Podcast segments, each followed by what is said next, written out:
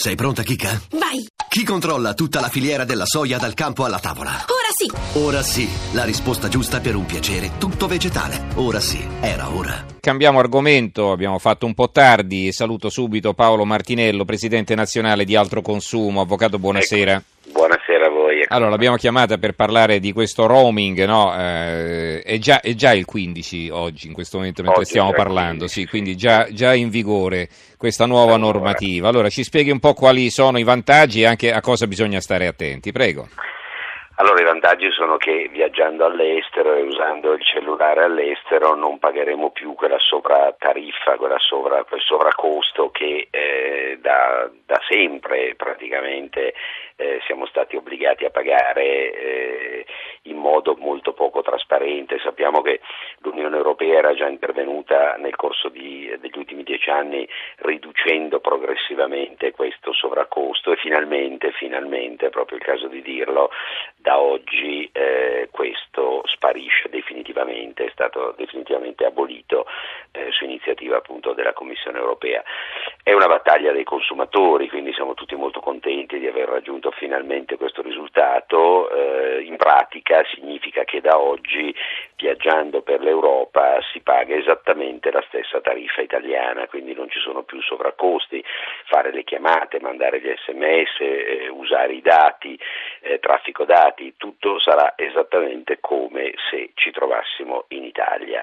Eh, questo è il, il nocciolo diciamo, della novità, quindi il mhm. risparmio per i consumatori e un po' più di Europa, se possiamo dirlo. No? Siamo, siamo in, eh, viviamo finalmente in questo caso del, dell'abolizione del costo del roaming il mercato unico europeo, quello che spesso ha riservato più dire, delusioni ai consumatori che eh, soddisfazioni, in questo caso direi, eh, possiamo dirlo, abbiamo ottenuto un risultato importante che fa vivere eh, nella vita di tutti i giorni ai consumatori europei il fatto di essere in un mercato unico, insomma, quindi mm-hmm. bene.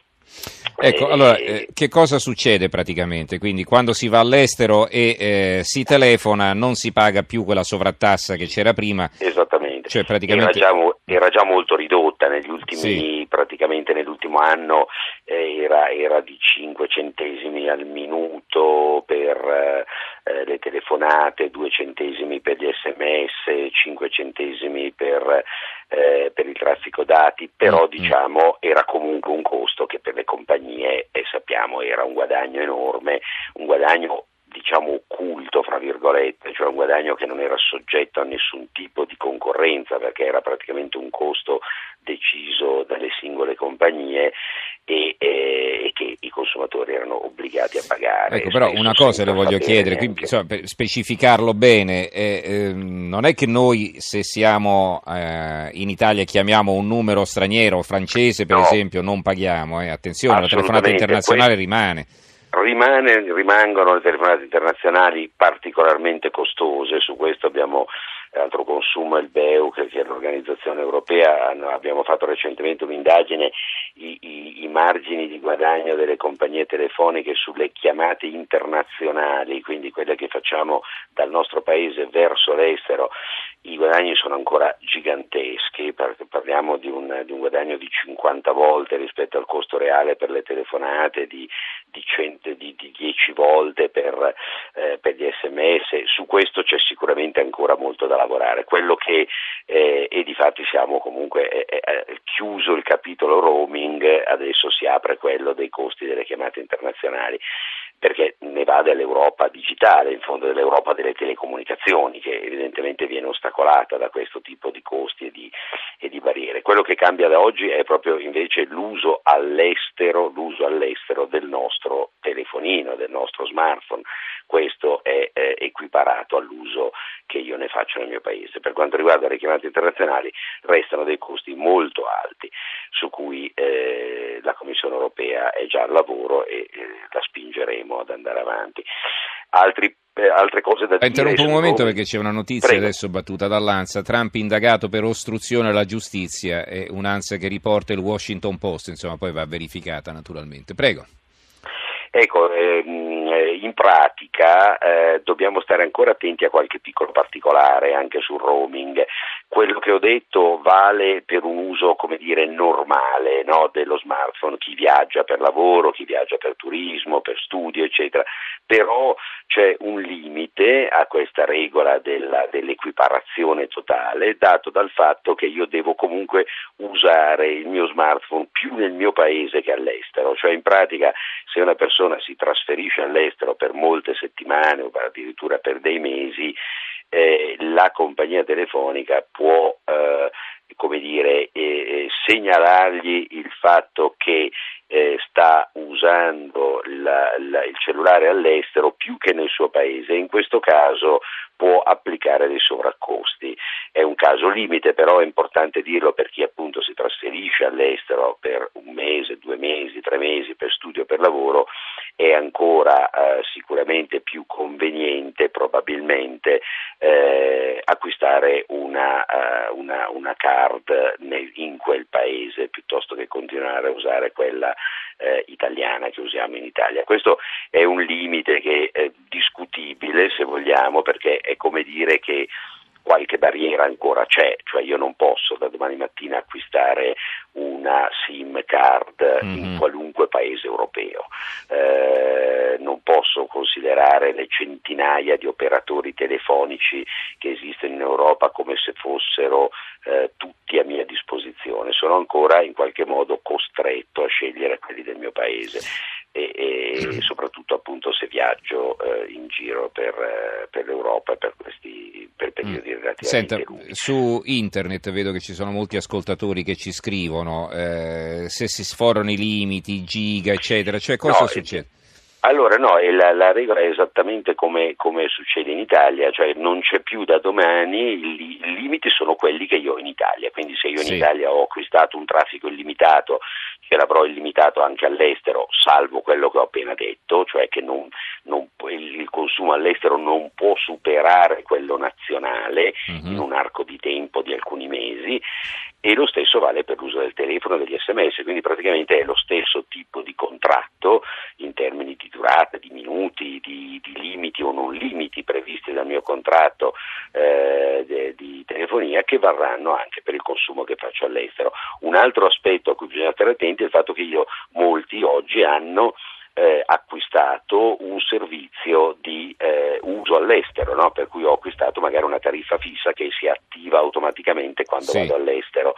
Ecco, questa eh, dovremmo ricevere nelle prossime ore o nei prossimi giorni o alla prima occasione in cui ci colleghiamo con una rete estera un avviso della compagnia che ci dice se la vogliamo mantenere o no se non rispondiamo si dovrebbe disattivare automaticamente.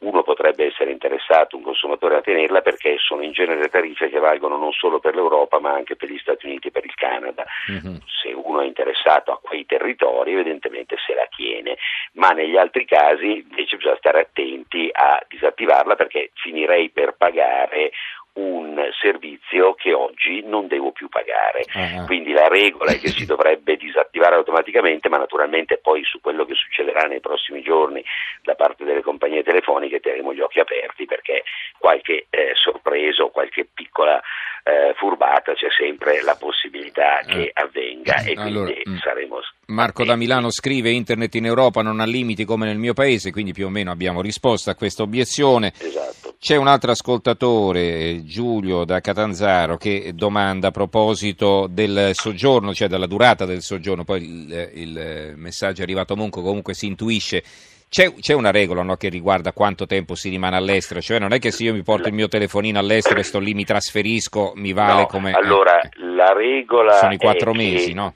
Sì, quattro mesi, esatto. Il periodo temporale sulla base del quale la compagnia può fare questo tipo di valutazione è eh, come minimo di quattro mesi. Quindi se io nell'arco di quattro mesi sto usando, un, sto consumando più eh, internet, telefonia, mm. sms all'estero rispetto al mio paese, mi arriva, mi dovrebbe arrivare un, un messaggio eh, di allerta che mi eh. dice come mai stai consumando di più.